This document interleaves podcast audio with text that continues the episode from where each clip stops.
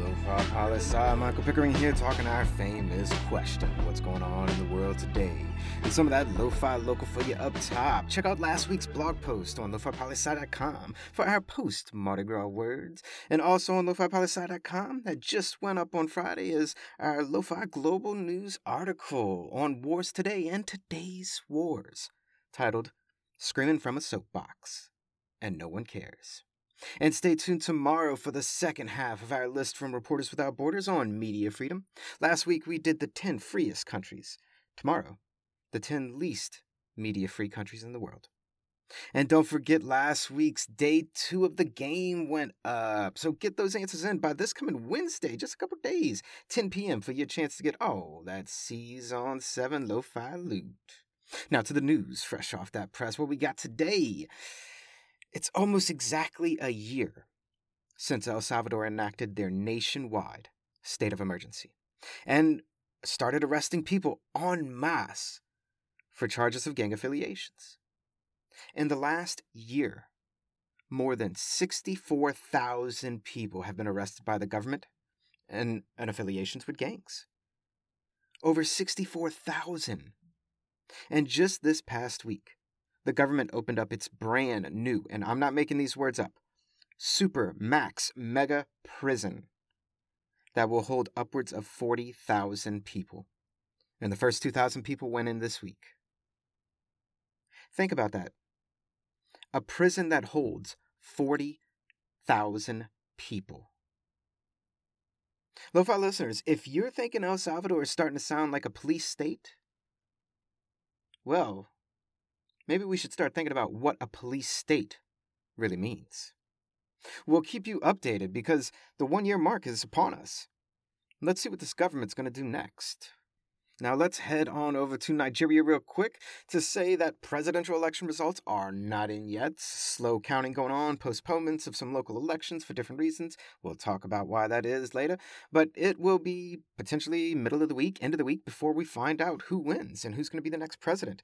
But we will keep you updated for sure, for sure. But now let's move on to some other election news out in Sri Lanka, who last year we saw a mass People's Power protest that forced President Rajapaksa to go into self imposed exile, flee the country, go to Singapore, resign from being president in Singapore, then go to Thailand, and supposedly, at the beginning of this year, he's returned to Sri Lanka. But I haven't heard anything about this lately, so hit us up, people, if you know what Rajapaksa has been up to, and if he really is in Sri Lanka. But anyway, anyway, elections are supposed to take place here in Sri Lanka coming up shortly. But the government says, sorry, no money to do them. Think about that. So, economic instability leads to political instability and on and on. Yeah, yeah, yeah, yeah. We know, we know, we know. All this in Sri Lanka started last year because the collapse of the economy. Got it. But now, things are so bad that the government can't even afford to run elections, to have elections. And people started protesting once they announced this. And the police started putting down those protests. Now, I'm curious you can pay police to put down a protest, but not to run an election. I mean, you can't get some aid from the United Nations to help out? Question mark. People, the situation in Sri Lanka is getting worse. It's not getting better. Eyes open on Sri Lanka. Now let's head on over to two other places at the same time that really are in just as much turmoil as anywhere else on the planet the United Nations and the G20 Summit. So last week, last Friday, February 24th, made one year exactly that Russia invaded Ukraine. Do you remember where you were? I do. But last week, the United Nations General Assembly voted overwhelmingly 141 to 7, with 32 abstentions and 13 countries not participating, to call Russia out and tell Russia to leave Ukraine immediately. 73% of the countries of the world straight told Russia, you're wrong, go home. And one year on, President Putin is still saying that Russia had no choice but to invade another country. And 73% of the world is still saying, bullshit. Now, on over to the G20 meeting, which, for those of you who don't know what the G20 is, this is the group of 20, the 20 largest economies in the world that meet every year to plan how they're going to work the world economy, the direction it's going to go, and to try and help development. And in the past, at these meetings, at the end of these meetings, they make a unified statement, and they all sign the statement, and that's kind of the direction we go. But they couldn't agree on one.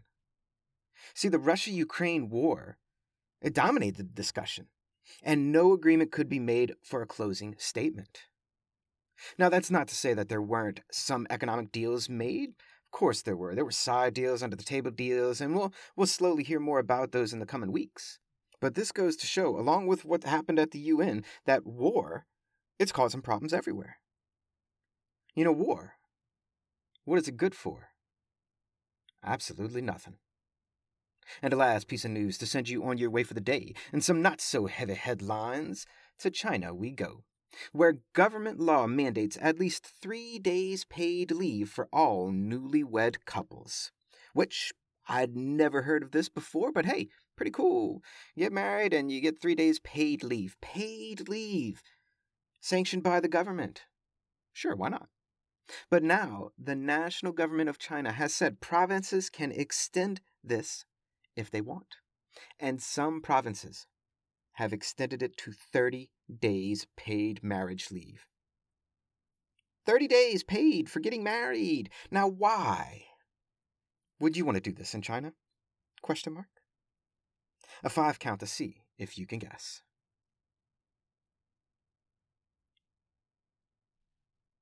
Birth rates. Paying people to go on honeymoons and make babies. We'll call this one The Politics of Procreation. Stay tuned to see what China will do next in their ongoing effort to increase their birth rates. And that's a brief snapshot of what's going on in the world today. Check out lofipolysci.com for the latest blogs and news articles, and connect to us on Instagram, YouTube, people, for all your local lo-fi updates. And always remember that Lo-Fi is more than just me. It's the we that we be. Talk to you tomorrow, Lo-Fi listeners. Pickering, signing off.